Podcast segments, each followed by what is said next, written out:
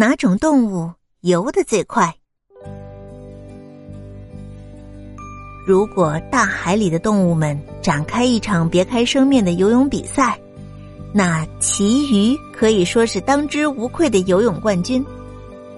旗鱼的游速每小时可达一百二十公里，比轮船的速度还要快三四倍。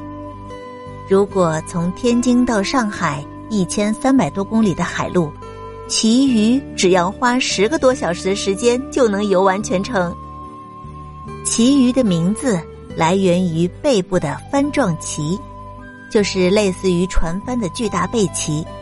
这种帆在调节体温方面发挥着重要作用，但是在速度方面却是不利的。所以，当旗鱼游泳的时候，会折叠背鳍来减少水的阻力。